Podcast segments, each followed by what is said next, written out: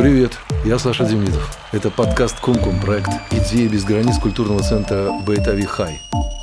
Этот проект я делаю вместе с журналисткой и юристом Эфрат Шапир Розенберг, и я продолжаю знакомить вас с участниками выборов в Кнессет.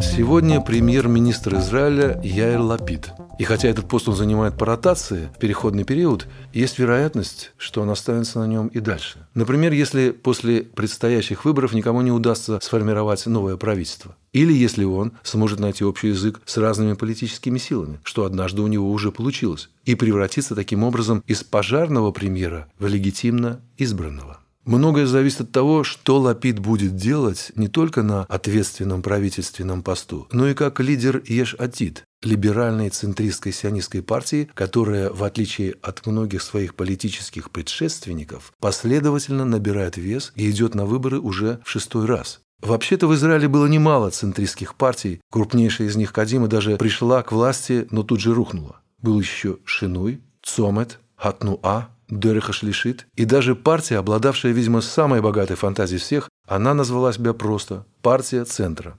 Никто не продержался больше двух-трех раундов, а Ешатит с годами становится все более влиятельным и даже претендует на статус партии власти. Как ей это удается?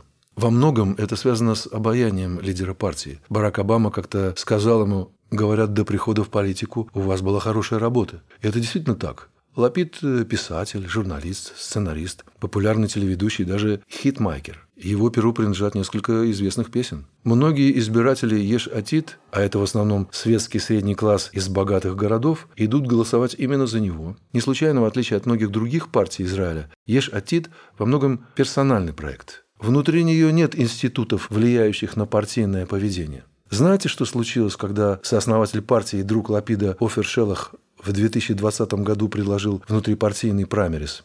Он тут же перестал быть членом партии и другом Лапида. Впрочем, список Ешатит всегда отличался разнообразием. В него входили и Равин, религиозный сионист Шай Пирон, и мэр Димоне Мэйр Коэн, и экс-глава спецслужбы Шабак Яков Перри, и адвокат, журналистка, общественная деятельница Пнина Таме Шете – с 2012 года партия появилась на свет, и ее программа включала борьбу с коррупцией, сокращение числа министров и упразднение министров без портфелей, запрет на занятие депутатских, министерских и общественных должностей лицам, осужденным за тяжкие правонарушения, продвижение равноправия женщин и ЛГБТ-людей, равное несение обязанностей, референдум по общественному транспорту по субботам, но при этом с акцентом на сохранение еврейского наследия, а также принцип двух государств для двух народов. То есть средняя левоцентристская позиция, которая может устроить немало израильтян. И Лапид как мастер консенсуса, знал, что делает. На выборах 2013 года Еш-Атид набрала 19 мандатов.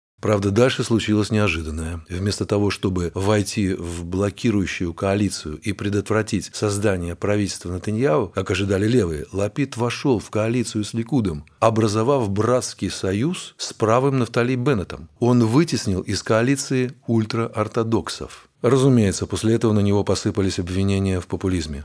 Впрочем, отношения с Натаньяу не продлились долго. Через полтора года Лапид потерял пост министра финансов, а на выборах 2015 года Еш Атит набрал всего 15 мандатов и перешел в оппозицию. Пост премьер-министра тогда оказался весьма маловероятным. Но прошло 4 года, и партия успешно объединилась с другими центристскими силами, прежде всего с Хосен Ле Исраэль Бенни Ганса, в блок Кахоль-Лаван, а после раскола Кахоль-Лаван, вызванного неожиданным союзом Ганса с Нетаньяу, Лапид остался верен декларируемым принципам и заслужил благодаря этому доверие избирателей левоцентристов. В итоге на выборах 2021 года Еш Атит набрал 17 мандатов, на 9 больше, чем Кахоль-Лаван и на 10 больше, чем Авода, и фактически возглавил лагерь только не Биби. Лапиду удалось создать коалицию, преодолев идеологические противоречия. В нее вошли правые и левые, религиозные сионисты и арабы, правозащитники и сторонники депортации нелегалов. Пусть с минимальным большинством 61 депутат, но правительство было создано. А премьером стал, а вот и не Лапид. Он и уступил должность Беннету, лидеру Ямина, партии со всего шестью мандатами – Тем более, что в премьерское кресло ему все равно суждено было попасть чуть позже, 11 июля 22 года, после распуска Кнессета и отставки Беннета. Каковы достижения правительства Лапида? Их несложно перечислить. Это утверждение бюджета впервые за три года, сокращение дефицита, сохранение экономики открытой во время волн Дельты и Омикрона, сохранение спокойствия на юге, последняя операция смогла сдержать Хамас. Но главное – это позитивный пример – под руководством Лапида различным политическим силам Израиля удалось отложить разногласия, а в одну коалицию попали арабы и евреи, светские и религиозные, левые и правые, и все тренировали сдержанность и готовность идти на уступки, порой весьма болезненные. Здорово, но были, разумеется, и минусы, и немало. Можно остановиться на следующих. Рост цен на свет, бензин и товары первой необходимости – Раздутый штат министров вопреки обещаниям бороться с коррупцией. Неудачи в попытках справиться с жилищным кризисом и с насилием в арабском секторе. Кроме того, Лапида критиковали как справа, так и слева. Справа за готовность принять в правительство даже общий арабский список ради победы над Биби. Слева за то, что в 2021 году из программы Еш-Атит внезапно исчезли пункты о двух государствах, равенстве обязанностей и мобилизации студентов Ешив. Надо признаться, что перед Лапидом стоит более трудная задача, чем перед Натаньяу. В лагере только Биби, есть дисциплина и иерархия, а спор идет только о портфелях, бюджете и включении в коалицию арабских партий. А в лагере только не Биби приходится все время маневрировать между разными красными линиями и находить общий язык между носителями противоположных идеологических взглядов. Но последние годы доказали, что эта задача Лапиду по плечу. Станет ли Еш-Атит еще сильнее?